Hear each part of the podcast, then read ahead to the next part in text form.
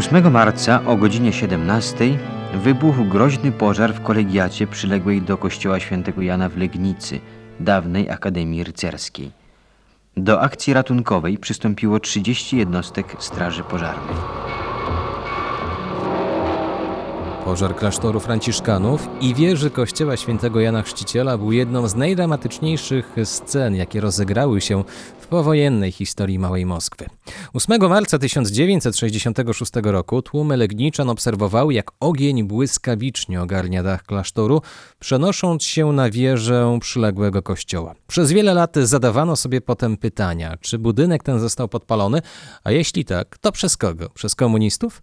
Czy był to zwykły przypadek, a może też ogień pojawił się w wyniku awarii instalacji elektrycznej? Dlaczego na ratunek zagrożonej świątyni, nie bacząc na niebezpieczeństwo, pospieszyli radzieccy strażacy? W końcu, jaki skarb został wtedy odnaleziony i czy im padł łupem? Dobry wieczór, mówi Michał Kwiatkowski. Rozpoczynamy dźwiękową historię Radia Wrocław. O tym dramatycznym zdarzeniu sprzed lat będę rozmawiał z tymi, którzy sprawę badali oraz byli niemalże świadkami tych wydarzeń, a na pewno przez lata funkcjonowali w cieniu tego pożaru. Moim pierwszym rozmówcą jest Wojciech Kondusza, historyk, autor wielu artykułów naukowych i publicystycznych poświęconych najnowszym dziejom miasta, autor m.in.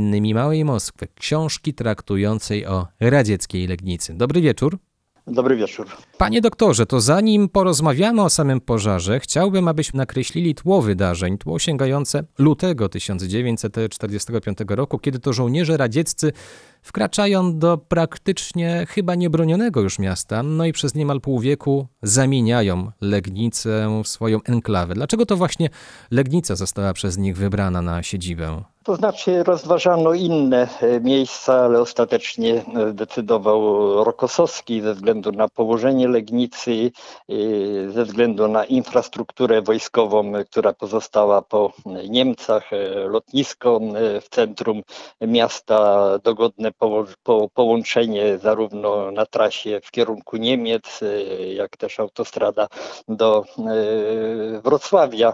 Także, także miasto z wielu względów odpowiadało tym założeniom, jakie Rokosowski miał, aby gdy został dowódcą północnej grupy wojsk Armii Radzieckiej, aby właśnie zdecydować ostatecznie uloko, o lokowaniu tych jednostek radzieckich w Legnicy. No, też to był okres, kiedy Legnica była dogodnym takim punktem przesiadkowym. Żołnierze wracali z frontu, wracali z Berlina, nowe, świeże jednostki jechały. Także był krótki okres, gdzie kilkaset tysięcy żołnierzy, no mówi się 300-400 tysięcy żołnierzy przebywało w Legnicy, przemieszczając się ze wschodu na zachód i, i odwrotnie. Także był to bardzo trudny okres, te pierwsze właściwie okupacyjne miesiące, bo miasto zostało przekazane dopiero na początku maja władzom polskim. A tak to było traktowane jako jeden z łupów jednostek idących, idących z frontem, jako miasto zdobyczne, a więc poniosło, poniosło wszelkie konsekwencje tego faktu. To znaczy, no było ogałacane, było grabione, były, były sprzęt fabryczny, ale też i wyposażenie mieszkań no, by, by było ładowane na samochody, na eszelony, które odprawiano do, do Związku Radzieckiego. Tu musimy się zgodzić, że mur był jeden, ale on gdzieś sprawił, że Legnica była, była pękniętym miastem. No i ten mur oddzielający generalicję wyższych stopni wojskowych, ich rodziny, służbę, ten mur oddzielający najpiękniejszą dzielnicę miasta, więc Tarlinów od no już wtedy polskiej Legnicy, tej po 45 roku, jak mocno to wpływało na stosunki społeczne, zwłaszcza w tych pierwszych latach? Faktycznie te tereny, które zajęte zostały w Legnicy, a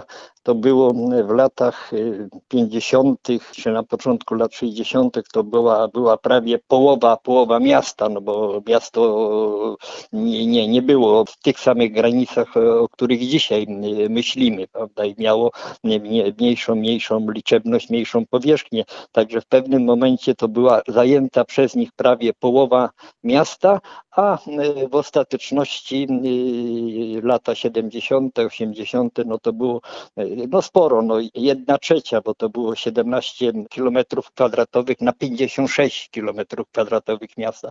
Były to tysiące mieszkań, setki obiektów użyteczności publicznej i wszystkie te miejsca, w których ulokowano jednostki, zostały ogrodzone. Powstały tak zwane kompleksy, duże kompleksy i powstały wojskowe y, miasteczka, ale część oficerów y, mieszkała na terenie miasta, czyli poza murami wygrodzonych y, tych enklaw radzieckich, gdzie sąsiadów miała Polaków, wspólne podwórko, wspólne klatki schodowe i tak dalej.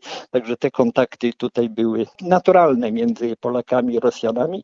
Na, natomiast, natomiast miasteczka wojskowe były faktycznie wygrodzone i nie wiedzieliśmy się, nie wiedzieliśmy, co tam się dzieje, jakie jednostki przebywają, ilu ich tam jest. To stąd, że y, wszelkie y, tutaj dane liczbowe no, są y, takie szacunkowe. We wspomnieniach pionierów, osadników, y, którzy przybyli do Legnicy po 1945 roku, można natknąć się na takie no, dosyć smutne fakty, że e, żołnierze radzieccy z dużym ociąganiem przekazywali te obiekty użyteczności publicznej, gdzieś e, poprzednio je absolutnie wyrabowując, e, szabrując. Te stosunki społeczne początkowo nie układały się zbyt dobrze, no ale właśnie, czy to się zmieniło po 1956 roku, po polskim październiku, czy nastąpiła taka odwilż w stosunkach polsko-radzieckich, radziecko-polskich w Legnicy? Tak, tak, e, można mówić o odwilży w sensie e, relacji między władzami miasta a garnizonem radzieckim, jak też większa e, swoboda w kontaktach, a więc czuło się to odwilż. Oni faktycznie byli początkowo najważniejszym, czy pierwszym, można powiedzieć, gospodarzem miasta. Oni nie musieli niczego uzgadniać, oni zajmowali wcześniej to, to, co chcieli, prawda, i później zresztą też, bo nawet jak e, władze miasta nie miały ochoty, no to przychodziła decyzja z Warszawy, prawda. E, ta- Także, że przez cały czas e, byli drugim niejako gospodarzem, a w, a w pierwszych miesiącach pierwszym gospodarzem, no bo nikogo nie musieli się pytać przecież o wezwolenie, gdy weszli do zdobycznego, zdobycznego miasta i zajęli to, co na ich potrzeby było, było niezbędne i faktycznie z dużym, dużym ociąganiem zaczęli, czy niewiele w tych pierwszych latach powojennych, no później, później stopniowo te starania władz miasta przynosiły jakieś efekty, to znaczy jakieś obiekty były z ociąganiem przekazywane, ale nie tak sobie, bo w zamian miasto musiało im zapewnić nowe jakieś pomieszczenia, obiekty, gdzie mogli na przykład przenieść magazyn, ulokować ludzi i tak. Także to nie było tak, że przekazali, miasto podziękowało i dobrze. Także był cały czas y, problem, problem z y, przyjmowaniem tych obiektów i tak jak wiemy, one w, bardzo kiepskim stanie technicznym były oddawane, no i oczywiście bez y, wyposażenia, a, a w niektórych obiektach no, było jeszcze wyposażenie z przełomu wieków, meble, bardzo luksusowe wyposażenie, także to było e, zabierane, e, na przykład Urząd Miasta, e, ratusz, który został przekazany, został ogłoszony z mebli, które trafiły do prokuratury radzieckiej, do, do, do, do pomieszczeń i, i, tam prze, przez lata, przez lata były. Jeżeli chodzi o historię kościoła, więc y, na ogół miał dużo szczęścia, prawda? Pożary, które trapiły Legnicę w wieku XVII, w wieku XVIII kościoła świętego Jana nie sięgały. To jest właściwie pierwszy taki pożar y, w jego historii. Jednakże na skutek błędów y, jakichś, prawda, w obliczeniach architektonicznych uległ katastrofie y, za czasów rządów pruskich. W 1741 roku zawaliło się sklepienie w nawie głównej i kiedy w 801 roku kościół ten przekazywał rząd pruski katolikom, jako jedyny kościół katolicki y, w Legnicy, parafia katolicka była uboga, nie stać jej było na odbudowę sklepienia trwałego, tylko dała sklepienie pozorne. To zanim dojdziemy jeszcze do 66 roku, to ja chciałem poruszyć e, ważną datę, myślę, jeżeli chodzi o współczesną Legnicę, mianowicie rok 63. No i tutaj nie pożar, ale pożoga równie silna i straszna, bo trudna do dziś do zaakceptowania decyzja Miejskiej Rady Narodowej w Legnicy o wyburzeniu części zabytkowych zabudowań w rynku miasta. To była decyzja gdzieś spowodowana, no właśnie czym? Podporządkowaniem się władz centralnych, No, to- przypodobaniem się? Podobno zawdzięczamy to Jełkowi, sekretarzowi partyjnemu, który ostatecznie taką decyzję podjął. No, no wcześniej Legnica, centrum miasta, no, zo- zostało kilkaset obiektów y, w 1945 roku zostało podpalonych, y, bo miasto nie, w czasie nie było działań wojennych, y, nie zostało zniszczone, jak- Rosjanie wchodzili. No ale później, później rabunek, po rabunku celowe były podpalenia, przez lata to stało i no była taka decyzja, że bardziej ekonomiczne będzie wyburzenie tak dużej części starówki, no i stąd mamy tak y, szpetny rynek y, na Dolnym Śląsku z blokami pamiętającymi czasy Gomułki, ślepymi kuchniami w centrum, w centrum miasta. Nieszczęsna decyzja, y, partyjna decyzja, y, zresztą przy przyzwoleniu wszystkich, którzy mieli wpływ na tą de- decyzję, y, została podjęta i no bo stały frontony właściwie kamienic y, wąskimi klatkami i tak dalej, a więc chciano y, ludziom pracy zapewnić lepsze warunki. Y, Tak wtedy przynajmniej argumentowano, lepsze warunki y, Bytowe. Panie doktorze, to dochodzimy do 66 roku. Jest wtorek, 8 dzień marca, Dzień Kobiet. W zakładach pracy szefowie związków zawodowych wręczają paniom rajstopy, mężczyźni z goździkami w dłoniach przemierzają miasto. No, słowem codzienność, która wczesnym popołudniem zostaje brutalnie przerywana. I teraz chciałem, żebyśmy wspólnie mm, posłuchali tego, co wydarzyło się w Legnicy.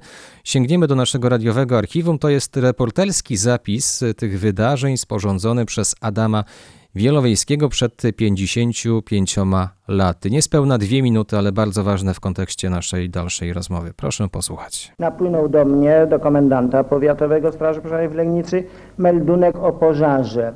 Y, Ze swego biura zauważyłem kłęby dymu wydobywające się w kierunku klasztoru i natychmiast udałem się za jednostkami Straży Pożarnych na miejsce akcji. Stwierdziłem, że pali się dach nad klasztorem mm, przy ulicy Partyzantów. Pożar był tak szalenie rozwinięty, że natychmiast zażądałem od dyżurnego punktu mm, pomocy. Rozstawiłem y, prądy wody posiadane w tej chwili w akcji, to znaczy trzy sekcje zawodowej straży. Następnie w kilka sekund przybyła mm, nam do pomocy Zakładowa Straż Pożarna z Huty Miedzi. Nie mogłem już dostać się na do wewnątrz strychu, gdzie szalały ogromne płomienie ognia. Mimo wszystko mm, postanowiłem mm, bronić tak z klasztoru, jak i specjalnie szpitala chirurgicznego, który był bardzo zagrożony mm, pożarem. Akcję utrudniała nam w pierwszej fazie poważnie brak wody, gdyż motopompy nasze nie mogły absolutnie czerpać wody z hydrantów. Na moje interwencje dyżurny punktu alarmowo-dyspozycyjnego w Legnicy wysłał do wodociągów oficera na motocyklu i dopiero po tej interwencji w przeciągu jakich 45 do 50 minut otrzymaliśmy odpowiednie ciśnienie wody w hydrantach. Niestety to było już trochę za późno i pożar rozprzestrzenił nam się na dalsze partie mm, strychu. To był fragment reportażu nadanego w 1966 roku, tuż po pożarze w Legnicy. No i akcja była na tyle duża i poważna, że wzięło w niej udział nie tylko kilkuset strażaków właśnie z tego miasta, ale z innych dolnośląskich miast. No jak słyszeliśmy, rzecz myślę, że mocno dzisiaj ciekawa i też bardzo smutna, bo kiedy straż pożarna przyjechała, no to stała się stała się rzecz no nie do pomyślenia. Hydranty początkowo gdzieś no nie spełniały swojej roli, o czym przed momentem mówił komendant powiatowy Straży Pożarnej w Legnicy. Jak mogło do tego dojść? Nie tylko słabe ciśnienie wody w hydrantach. No, okazało się, że y, straż y, pożarna, która przystąpiła do akcji, nie ma y, odpowiedniego y, właściwego sprzętu. No przede wszystkim y, nie było mechanicznych drabin wysokościowych, ale, ale mimo, mimo tych ograniczeń podjęto tą akcję, która trwała dosyć długa. No, trzeba pamiętać, że ten pożar, który wybuchł w godzinach popołudniowych, no, był bardzo gwałtowny. To znaczy, tak jak słyszymy z relacji, niemalże w jednej chwili ogarnął cały dach y, dłuższego skrzydła klasztoru graniczącego z ulicą y, Murarską, ale płonąć zaczął też hełm y, lewej wieży świątyni i po kilku godzinach ta wieża runęła na dach dawnego pałacu opatów lubiąskich. Ale teraz wracając do tego, że nie było drabin, do tego niskiego ciśnienia w hydrantach w Legnicy, czy dlatego właśnie, że sytuacja wydawała się początkowo nie do opanowania, radzieccy strażacy pośpieszyli z pomocą, czy może była Znaczy, jakaś... to trzeba, trzeba może dodać do tej relacji, no, że y, w akcji brało udział około 300 strażaków y, z Miejskiej Straży Pożarnej w Legnicy, ale też jednostka z Huty Miedzi. No poza tym y, z ogniem walczyli strażacy, którzy przyjechali na pomoc ze Świdnicy, z Zielonej Jeleniej Góry, Środy Śląskiej i z okolicznych y, wsi, a więc y, pozbierano pozbierano siły, jakie można było możliwe, jakie były wtedy możliwe i również w akcji ratowniczej wzięła udział 50-osobowa grupa pożarników Północnej Grupy Wojsk Armii Radzieckiej. To było dokładnie obsada ośmiu wozów pożarniczych, wozów bojowych, wyposażonych w nowoczesne sprzęty i przystosowanych do gaszenia e, płonących samolotów, bo, bo, bo takie sytuacje również zdarzały się na, na Legnickim nie tylko lotnisku. I według Legniczan, którzy no, tłumnie y, z daleka obserwowali walkę z żywiołem, no, podobno radzieccy strażacy zadziwiali z jednej strony ofiarnością, ale z drugiej strony brawurą. Y, Na czym to polegało? Z wężami w rękach y, wspinali się po rynnach, a nawet po piorunochronie na dach klasztoru i wieżą, żeby stamtąd, stamtąd prowadzić, prowadzić akcję. No i i ten fakt również y, podkreślała, jak przeglądałem w następnych dniach y, legnicka, legnicka prasa, mówiąc o gorących słowach y, uznania, które bezsprzecznie należą się strażakom, strażakom radzieckim. Ludzie po wężach spuszczali się na dół, bo nie można było zejść, a bruzy się sypały. Myśmy właśnie w tej chwili weszliśmy na korytarz. Ja szedłem pierwszy, chcieliśmy dostać się na drugą stronę kościoła. Ja pierwszy, Ogniomistrz Bogień z Ogniomistrzem Markiewiczem szli za mną. Starszy Ogniomistrz Bogień gdzieś zauważył, że tynk się zaczyna usuwać. Ja nie wiedziałem to i on krzyknął, że się wali stropy. No i ja w tej chwili się odwróciłem, patrzę się. Oni jeszcze uderzyli w drzwi, doskoczyli do drzwi, ja już nie dostałem, także mnie już końce nogi częściowo poprzysypywało. Szalejące płomienie y, tak na samym dachu, jak i na strychu bardzo poważnie utrudniały akcję. Widząc tak groźną sytuację, w dalszym ciągu żądałem y, pomocy, która mi napływała. Przybyły jednostki radzieckich straży pożarnych. Z chwilą, kiedy otrzymaliśmy już odpowiednie ciśnienie wody, rozstawiliśmy prądy wody we wszystkich możliwych kierunkach, okrążając miejsce pożaru. Mimo naszych y, naprawdę bardzo intensywnych starań nie udało nam się zlokalizować y, pożaru na strychu. Szalejący ogień, temperatura spowodowały zapalenie się wieży kościelnej, którą broniliśmy wszelkimi możliwymi środkami. Ale Zdarzały się też takie niepochlebne chyba głosy, bo gdzieś e, znalazłem taką plotkę z tamtego okresu, że ponoć, e, no właśnie, strażacy radzieccy wspinali się po piorunochronie i dolewali benzyny do ognia, co oczywiście jest blagą.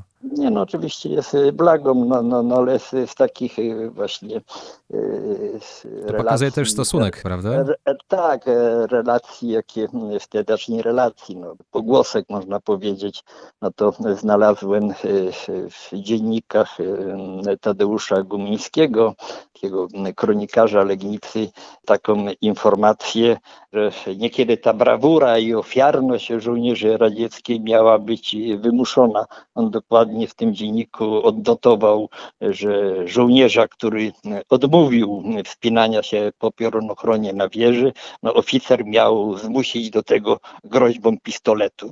No, no być może, być może, no ale to jedna z takich pogłosek, jednak z takich relacji, żeby może e, obniżyć e, wartość em, udziału tutaj, czy aktywność tych strażaków radzieckich, ale też później, gdy już analizowano przebieg całej akcji, no to zwracano uwagę, e, że w, w uratowanie kościoła e, w dużym stopniu zawdzięcza się właśnie tej brawurze i tej ofiarności radzieckich e, pożarników. Panie doktorze, to jest pewnego rodzaju chichot historii. Z jednej strony w maju 1945 roku, o czym już pan doktor wspominał, y, żołnierze radzieccy podpalili Zamek Piastowski, też zabytkową tkankę w Śródmieściu, no a potem 20 lat później postanowili no, nie burzyć, nie biernie obserwować, a Polakom pomóc. No i właśnie, to była taka bratnia pomoc, czy też ratowanie swojego miasta.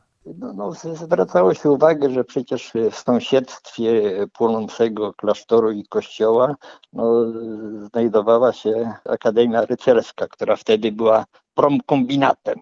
Tam były e, magazyny, potężne magazyny ze sprzętem e, radzieckie, magazyny żywnościowe, e, były liczne zakłady produkujące różne, różne, no między innymi tekturowe walizki, z którymi wyjeżdżali Rosjanie.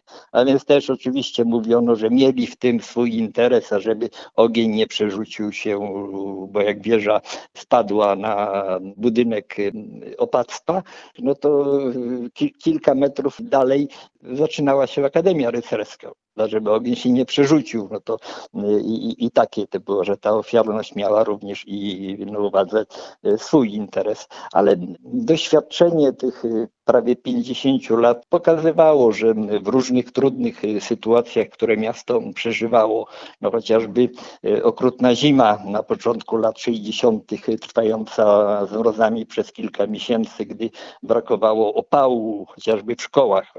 Jednostki pospieszyły pomocą na rozkaz y, dowódcy północnej grupy, y, w tej, chwili- wtedy generała Bakłanowa, dostarczając opał. Później, gdy miasto było zalane wodą, powódź była, też pośpieszyli y, z pomocą, uruchomili sprzęt, amfibie, prawda, i ludzi, ludzi do ratowania, ratowania obiektów, ratowania mienia. Także były różne sytuacje, nie mówiąc już o mniejszej skali. Szpitale, które y, pracowały w Legnicy Radzieckiej, również y, szły z pomocą w szczególnych przypadkach y, wielu, wielu Legniczan. Do obywatela komendanta Miejskiej Straży Pożarnej w Legnicy. Serdecznie dziękuję obywatelowi komendantowi, a za jego pośrednictwem Waszym dzielnym strażakom za ofiarną działalność w obronie Miejskiego Szpitala Chirurgicznego w Legnicy w czasie groźnego pożaru w bezpośrednim jego sąsiedztwie w nocy z 8 na 9 marca 1966 roku.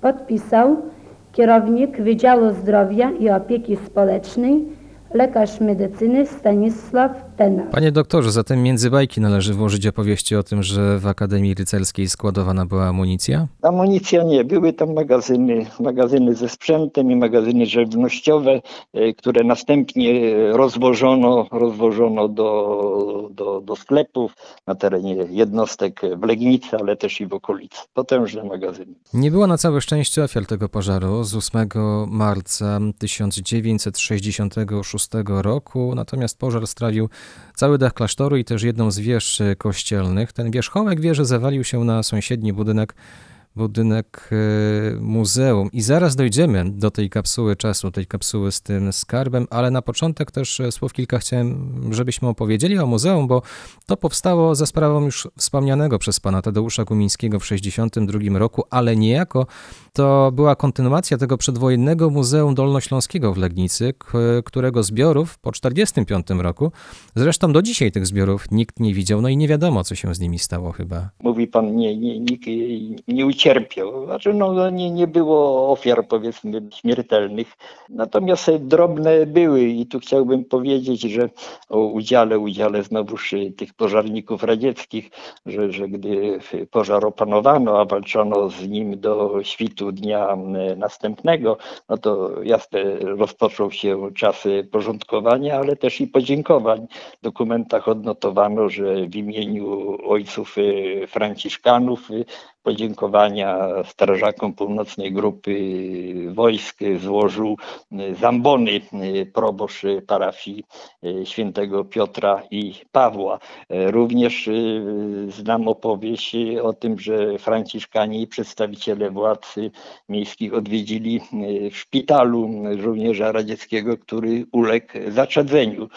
Też stosunkowo niedawno, czy parę lat temu uzyskałem informację od ówczesnego mieszkańca y, garnizonu y, Rosjanina, że wśród nich krążyła informacja, że e, czerwonarmiście, który uratował jeden z obrazów kościoła, no proboszcz miał wręcz, wręczyć no żółty, oni mówili złoty krzyżyk. Także ofiar nie było, no ale byli, byli lekko powiedzmy poszkodowani, ale warto o tych gestach, o, o których w tej chwili wspomniałem, y, W powiedzieć. czasie tej akcji, przebywając bardzo długo na strychu, właśnie w tym miejscu najbardziej zagrożonym, pragnąc dodać otuchy i odwagi strażakom i pragnąc jakoś pokierować obroną wieży, uległem zaczadzeniu, następnie przygnieceniu belkami czy, czy dachówkami, nie wiem, w każdym bądź razie straciłem na pewien czas przytomność, ale jakoś siłą woli, chyba strażacką, wydostałem się ze strychu i tam dopiero starszy ogniomistrz Bednarz z zawodowej straży z Legnicy wyciągnął mnie, zabrano mnie karetką do szpitala. Po odzyskaniu przytomności, po udzieleniu mi pierwszej pomocy przez lekarzy, wróciłem na miejsce akcji. Tam już wtedy zastałem jako kierownika akcji kapitana Rokaszewskiego, przedstawiciela Wojewódzkiej Komendy Straży Pożarnej. Około godziny 19 z minutami przybyłem do Legnicy, do pożaru e, tego kościoła i w tym momencie zauważyłem, że sytuacja jest bardzo tragiczna. Wieża e, częściowo już była nachylona w kierunku muzeum, natomiast w kilku miejscach zapadł się strop oraz jeden komin walił się.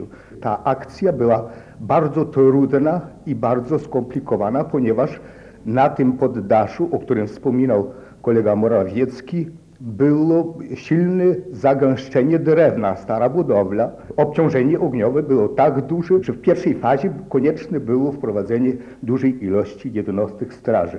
Po zorientowaniu się ogólnym w sytuacji postanowiłem natychmiast bronić kościoła, który bezpośrednio był zagrożony od strony drugiej wieży. Natychmiast prowadziłem cztery prądy wody po drabinie świdnickiej na wieży, która już w dolnych partiach paliła się. Postanowiłem prawda, dodatkowo jeszcze wprowadzić dwa prądy wody na strych kościoła i w ten sposób zahamowałem dalsze rozprzestrzenianie się ognia i część kościoła e, łącznie z drugą wieżą uratowałem. Wspomniany y, Tadeusz Gumiński, no jemu, jego uporowi y, deptaniu różnych ścieżek y, zawdzięczamy, że y, ten dawny pałac opatów lubiąskich no, został przez miasto przekazany na tworzone muzeum. A jeśli chodzi o zbiory, zbiory y, muzeum, które było y, do wojny, no to też znamy takie szczątkowe relacje, że te eksponaty się walały po prostu i e, kto mógł, to sobie e, e, to zabierał do e, kolekcji. Niektóre zostały wywiezione, no to parę lat temu e, dyrektor Niedzielenko, przygotowując jedną z wystaw, no, dowiedział się o, o e, eksponacie byłego niemieckiego muzeum, który znajduje się gdzieś w magazynach w Moskwie. To chodziło o pancerz, e, który nakładano e, koniom bardzo zdobny, bardzo wartościowy. Także być może w wielu jeszcze magazynach na wschodzie y, Leży są, zapakowane. Są, ale tak jak o Bolesławiec, y, przecież y, z tym, że późno muzeum, gdy likwidowali swoje Muzeum Bolesławskie, no to przy okazji zabrali również eksponaty zgromadzone w tym Muzeum Bolesławieckim przez Niemców, które zostały wystawione w Sankt Petersburgu, bodaj w, odtworzonej sali marszałka Kutuzowa. Panie doktorze, to teraz przenosimy się raz jeszcze w czasie do tej właśnie puszki ze skarbem, bo tutaj opowieść, nie wiem czy pana Tadeusza Gumińskiego, bo, bo może to pan akurat potwierdzi, ale niespełna dwuminutowa, rozpoczynająca się właśnie od y, bardzo ciekawej anegdoty. Proszę posłuchać. W trakcie akcji ratowniczej jeden z obserwatorów, no, notabene pijany, podbiegł w momencie, kiedy runęła wieża, schwycił puszkę, która znajdowała się w tej kopule. No i uciekał. Sześciu milicjantów popędziło za nim. Musieli stoczyć z nim dosłownie walkę, bo nie chciał oddać. No, przy komisyjnym otwarciu, w obecności oczywiście przedstawicieli władz, stwierdzono, że w tej puszce znajdował się akt erekcyjny z 1776 roku bodajże, no, spisany po łacinie. Wiele monet, począwszy od XVI wieku, między innymi bardzo ciekawe rzeczy, tak zwane monety zdawkowe w okresie inflacji. I proszę sobie wyobrazić, tu w Legnicy produkowano monety obiegowe. W tym okresie inflacyjnym produkowało je miasto, magistrat. Nawet takie no, do przejazdu tramwajami żetony z tego okresu, żetony za gaz, za elektryczność, gazety miejscowe legnickie, relikwie świętych. Następnie znajdowała się lista profesorów i uczniów kolegium jezuickiego, lista profesorów i uczniów Akademii Rycerskiej, która znajduje się w bezpośrednim sąsiedztwie tego budynku. Z jakich lat? To jest z 1721 roku. Niezależnie od tego znajdowały się tam protokoły mówiące o konserwacji wieży w roku 1895 i 1921. Do tej puszki miedzianej, podwójnej, były załączone monety z okresu współczesnego właśnie robotom, jakie były tutaj na wieży prowadzone. No, najciekawszy z tych numizmatów to był dukat złoty z 1611 roku. Zresztą nawiasem trzeba wspomnieć, że w Legnicy w ogóle wybito pierwszą złotą monetę. W którym kierunku spadł ten pojemnik z dokumentami? Mm, Trafił akurat na strych gmachu muzeum. Zresztą też zabytkowego, pochodzącego z tego samego okresu co Kolegium Jezuickie i co Kościół Świętego Jana, mm, na teren właśnie byłego Pałacu Opatów Lubiąskich. No i tak szczęśliwie się stało, że właśnie poza tym uszkodzeniem tylko stosunkowo niewielkim dachu, bo na przestrzeni kilku metrów, y, nie spowodował większych szkód, nie spowodował pożaru. Czyli skarb wylądował we właściwym miejscu, bo wylądował w Muzeum Miedzi. Tadeusz Gumiński wie dobrze, bo jako biegły e, uczestniczył przy otwarciu e, tej puszki. I tam oczywiście były e, dokumenty zakończenia budowy wieży kościoła, to jest 1721 rok. Ten dukat złoty to był słynny legnicki floren złoty z 1611 roku. No tam było jeszcze kilka srebrnych talarów.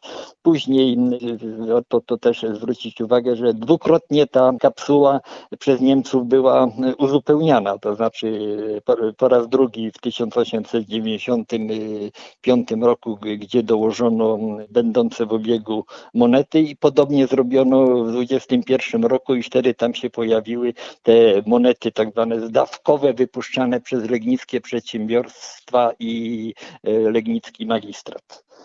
Co się stało y, z tym? No, no, kapsuła wróciła, nie wiem jaką y, zawartością y, na, na, na wieżę. Niektóre eksponaty tam się znajdujące wcześniej zostały, zostały jakby w zbiorach muzeum się znajdują. Panie doktorze, to teraz o samym pożarze, bo ponoć zawinić miała niesprawna instalacja elektryczna bądź też niedrożność przewodów kominowych, tak podano w, w oficjalnym komunikacie, ale franciszkanie mieli napisać, y, i to właśnie już po wydaniu przez pana Małej Moskwy, że to było podpalenie, bo ponoć gdzieś ślady rozlanej benzyny można było na strychu i schodach budynku odnaleźć. Ma pan rację, no, różne wersje krążyły.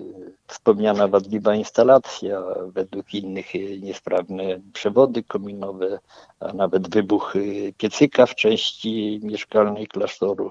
Słyszałem, że być może porzucony niedopałek y, papierosa. No, słowem nieprzestrzeganie przepisów y, przeciwpożarowych i takie zresztą było ustalenie zespołu dochodzeniowego Komendy Wojewódzkiej Milicji we Wrocławiu i nawet kara nałożona przez kolegium orzekające Prezydium Rady Narodowej na przyłożonego klasztoru w wysokości 3000 zł właśnie za karygodne niedbalstwo, jeśli chodzi o przepisy przeciwpożarowe. Ale faktycznie Franciszkanie od samego początku uważali, że było to celowe podpalenie. Zresztą, jak pan wspomniał, po ukazaniu się pierwszego wydania Małej Moskwy otrzymałem e, dosyć obszerny m, taki list, pismo, gdzie oni m, piszą, że jeszcze postarali się dotrzeć do tych osób, które w tamtym okresie no, były świadkami. Rzeczywiście uważają, że było to celowe podpalanie. Zwracają uwagę, że rok 1966 no, no był nie tylko czasem milenijnych obchodów tysiąclecia państwa i chrztu Polski organizowanych przez episkopat, no ale też mocno podkreślili, że był to rok, e, ja- jak e, stwierdzili, e, niezwykle wściekłej i zaciętej walki z Kościołem na wszelkie sposoby. Panie doktorze, to znamy wersję mm, Franciszkanów, znamy wersję oficjalną jeszcze z lat 60., a pan po przeanalizowaniu dokumentów, y, po rozmowach ze świadkami tamtych wydarzeń, jaką ma pan hipotezę odnośnie właśnie tego zdarzenia?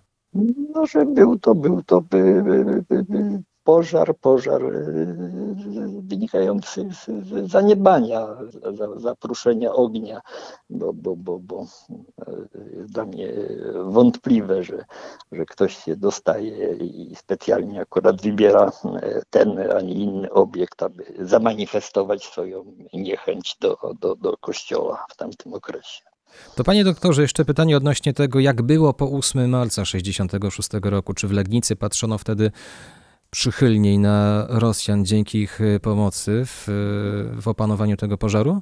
No tak, bardzo, bardzo e, długo pamiętano o, o ich udziale w ratowaniu. Zresztą w, w tych relacjach międzyludzkich, pozapolitycznych, można powiedzieć, te relacje są pozytywne o nich jako o ludziach, prawda, którzy tu przyjechali, żeby no, no, nieść służbę często w bardzo e, trudnych warunkach, w zamkniętych garnizonach i te, i te, te relacje, te spotkania, te kontakty, które zawiązywały się, to było inne spojrzenie niż e, to, które lansowane jest choćby dzisiaj, prawda, wraży, okupant, prawda, gwałciciel i tak dalej, i tak dalej, prawda. To, to były zupełnie dwa odrębne światy, które w jakiś sposób współżyły między sobą i te spojrzenia też były mm, odmienne. O polityce w Legnicy nie, rozmawiano ani w oficjalnych, ani w prywatnych kontaktach, bo wiedziano jaki układ zaistniał i dlaczego taki układ zaist- zaistniał i po co te jednostki są rozlokowane w Polsce, a wcześniej jeszcze w Germanii, prawda, w Niemczech. Panie doktorze, to na koniec y, jeszcze słowo o remoncie, bo ten został y, rozpoczęty w 75 roku. W 79 zainstalowano hełm wieży. No i czy dzisiaj Legniczanie pamiętają o tym, jak to było przed 55 laty, o tym, że no, y, radzieccy strażacy pomagali w gaszeniu tego pożaru? Nie sądzę, że pamiętają, no, no, no może jeszcze ty, ci Legniczanie, którzy, którzy o tym słyszeli od rodziców y, w domu, bo, bo, bo no, o tym nie ma okazji, nie ma miejsca, żeby opowiadać i, i mówić i, i jeszcze przy okazji podkreślać heroizm y, y, czy pożarników tych radzieckich. Potem urodziło się już nowe pokolenie po wyjściu jednostek radzieckich, które w ogóle nie wie. Ja mam spotkania, gdzie zaskoczeniem, że, że, że tu Iwany chodziły po ulicach, dowiadują się, prawda, i czołgi i tak dalej, i tak dalej. No, także o, tej historii, której przecież tak, tak, tak niedawno ona się zakończyła, jeszcze jest żywa w świadomości. Wiele pamiątek można w, tak zwanych w mieście zobaczyć z tego okresu. No, y, odchodzi, odchodzi w zapomnienie y, historia y, Małej Moskwy, gdzieś się pojawia, czy to w książce, czy w filmie, no ale, ale to, to już jest, to są już dla tego pokolenia odległe czasy i, i raczej, raczej w pamięci nie jest to zakodowane. Panie doktorze, bardzo dziękuję za spotkanie, bardzo dziękuję za poświęcony czas. Doktor Wojciech Kondusza był moim i Państwa gościem. Dziękuję raz jeszcze. Ja również bardzo dziękuję. Kościół świętego Jana w Legnicy posiada bardzo odległą tradycję i to polską, bo początki jego przypisują Kazimierzowi Odnowicielowi, który w XI wieku miał sprowadzić tutaj benedyktynki do Legnicy i wybudować im kościół. W XIII wieku wybudowali kościół na tym miejscu również Franciszkanie, też pod tym samym wezwaniem świętego Jana. I co jest charakterystyczne właśnie, że o ile w tym czasie Śląsk straci łączność z macierzą i klasztory franciszkańskie na Śląsku przystąpiły do prowincji saskiej, to klasztor w Legnicy pozostał wierny prowincji polskiej. Franciszkanie gospodarowali tutaj do czasów reformacji. Podczas reformacji musieli klasztor opuścić. Wówczas kościół ten stał się kościołem dworskim i służył po prostu za miejsce pochowku książąt legnickich, piastów legnickich. Wieku XVIII, w czasie kontrreformacji, kościół został przekazany jezuitom, którym nie odpowiadał skromny jego charakter prawda, gotycki, dlatego też kościół rozebrali, pozostawiając jedynie fragment jego, mianowicie prezbiterium, które zostało przedtem jeszcze zamienione właśnie już na miejsce grobowe, że tak powiem, dla książąt. Na początku wieku XVIII jezuici wybudowali najpierw kolegium, które właśnie uległo teraz pożarowi i przystąpili do budowy obecnego wspaniałego kościoła, jednego z najpiękniejszych kościołów na Śląsku, który szczęśliwie właśnie wyszedł obronną ręką z pożaru, bo stracił tylko wieżę zachodnią, a właściwie hełm wieży zachodniej. Jest właśnie wielkim szczęściem, że ta hełm tej wieży waląc się w czasie pożaru nie zwalił się na kościół i na to sklepienie drewniane, ale zwalił się właśnie na ulicę partyzantów przyległą do kościoła. Z nami jest franciszkanin, ojciec Szymon Chapiński. Szczęść Boże. Szczęść Boże. Ojcze Szymonie, ojciec trafił do Legnicy, do tamtejszego klasztoru tuż po słynnym pożarze. To był, zdaje się, lipiec 1966 roku, tak? Tak, na początku lipca, ale może na końcu czerwca, ale to w tym czasie. Akurat już y, rozbierali, wyciągali cegły z tego z muru, który padł, główny mur budynku klasztornego. Jak duże były zniszczenia klasztoru wtedy? No, poważne były, dlatego że pożar objął dach głównego skrzydła, tego, który ciągnie się od ulicy dawnej partyzantów, od tak powiedzmy od ulicy, która nas oddziela od Kolegium Nobilium, czyli Szkoły Rycerskiej, aż do drugiej strony kwadry. Dach splonął prawie w całości na tym skrzydle. No i następna szkoda bardzo duża to była szkoda na kościele. Zachodnia wieża kościelna spłonęła, tej górnej zwłaszcza części i, i spadła, jak, jak pochodnia się paliła. To i tak było dużo szczęścia, bo ten pożar powinien się był przenieść według powiedzmy zdrowego rozsądku, skoro płonęła wieża, na strop nad kościołem, który jest drewniany. To ten strop oryginalny, murowany, padł. Była katastrofa budowlana w latach 40. XVIII wieku. Do dziś tego sklepienia nie ma, bo to jest strop drewniany, zrobiony w XIX wieku, w czasach pruskich.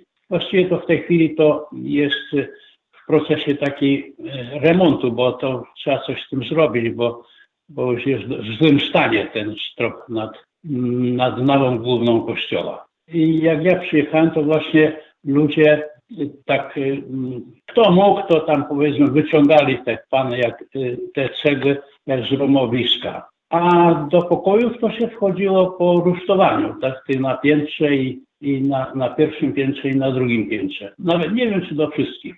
Wiem, że ja dostałem pokój na drugim piętrze, akurat w tej części stykowej między skrzydłem, którego dach splonął i skrzydłem, którego mm, pożar nie objął i tam ta ściana y, nie padła i sklepienie nie padło. Także miałem wejście. Za to nie miałem ogrzewania przez całą zimę. Ale była zima łagodna. To był 66, 67. Na całe szczęście. A proszę ojca, mam pytanie, bo wtedy w 66 roku zebrała się taka specjalna komisja, która no de facto nie ustaliła przyczyny tego pożaru. Może to była niesprawna instalacja elektryczna, może gdzieś zatkane przewody kominowe. Co wtedy się mówiło, co potem po latach mówiło się wśród braci? Co zawiniło? Kto zawinił? Do dziś nie, wiadomo, nie, nie ustalono winy. Winnego czy winy, czy przyczyny. Pożar pojawił się na, stry, na strychu, na dachu, że tak powiem. Z zewnątrz ludzie zobaczyli, że, że się pali dach.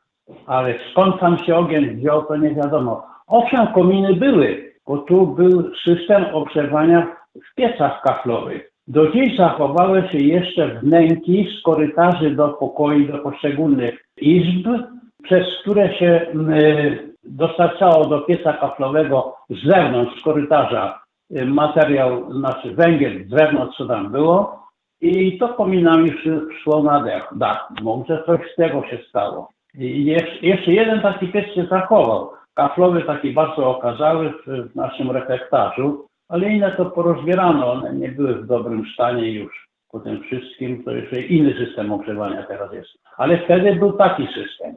Było w wielu miejscach były paleniska. Proszę ojca, jak wspominało się y, wtedy i potem po latach nawet y, udział, no właśnie, strażaków radzieckich, bo to oni przecież pomagali A tak, ratować bo- świątynię. Oczy- Oczywiście, oni mieli dobry powód, żeby wziąć udział w tej akcji, dlatego że w szkole rycerskiej był magazyn wojskowy, różne tam rzeczy były, tak jak w bazie wojskowej. Co tam było dokładnie, to to jest tajemnica wojskowa, prawda? Ale tak się można domyślić, co na pewno i dokumentacja była. Druga instytucja, która od razu sporządzała dokumentację, to obecne Muzeum Miedzi. To już wtedy, wtedy tam już ten budynek po byłych opatach cysterskich naprzeciw naszego kościoła, to po prostu było bezpośrednie sąsiedztwo. Proszę sobie wyobrazić, gdyby tak cały budynek zaczął płonąć i kościół, no to pół miasta byłoby y, w ogniu. To i tak był jeden z największych pożarów w Legnicy powojennej. Z tym, że ja, ja długie lata, jakieś y, powiedzmy dwa lata po pobycie tu w Legnicy, y, przeniesiono mnie do Krakowa, a 10 lat później wyjechałem do Ameryki Łacińskiej, także straciłem na długi czas kontakty ze znajomymi i z wydarzeniami. Teraz tu jestem z powrotem, ale to dlatego, że to już mi się lat nazbierało, więc tak. Ojcze, to na koniec zapytam, bo chyba dobrze się nawet składa, że ojciec był przez taki krótki okres, wtedy w latach 60., potem Kraków, potem Ameryka Południowa. Jak wypada to, to właśnie porównanie po latach, tego jak wtedy wyglądał klasztor, te zabudowania po pożarze, a jak teraz, już przeszło 50 lat po tym wydarzeniu? To, co się zmieniło, to to, że ten dawny się, został zamieniony na internat. I tam w jednym skrzydle to jest internat dla dziewcząt, w drugim skrzydle internat dla chłopców. To jest robione jako tako solidnie, ale po prostu, mm, nie wiem, jeszcze tam by, są rzeczy na przykład do zrobienia, ale to jest, to do kogo innego należy i ten. Natomiast jeżeli chodzi o kościół, to kościół wymaga pilnych robót i to, to się ciągle coś tam robi, ale, ale to są takie wydatki. Kościół jest dużych rozmiarów, bardzo wysoki, no z XVIII wieku, 18, z początku XVIII wieku, no to po prostu jest dużo do zrobienia. No i utrzymało się dobrze, utrzymało się dobrze mauzoleum Piastów. I ono, ono powiedzmy jest jakoś powiedzmy takim, taką dźwignią całego tego zespołu. Nawet y, m, padła idea, żeby ten zespół zamienić w taki powiedzmy pomnik historyczny. Bądź co bądź tutaj został pochowany ostatni panujący, rządzący Piast na świecie, Jerzy Wilhelm. W 1675 zmarł, a to mauzoleum zostało zbudowane w ciągu paru latach, lat po jego śmierci. Jego matka to zrobiła. I dlatego też to kolegium jezuickie zasługuje na to, żeby wyglądało lepiej.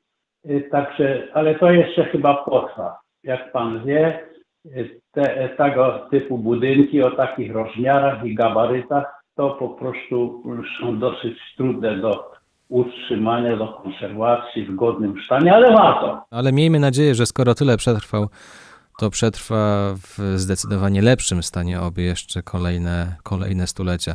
Ojcze Szymonie, dziękuję bardzo za czas. Dziękuję bardzo. To była dźwiękowa historia Radia Wrocław, którą przygotował i prowadził Michał Kwiatkowski. Dziękuję za dziś i zapraszam za tydzień. Do usłyszenia.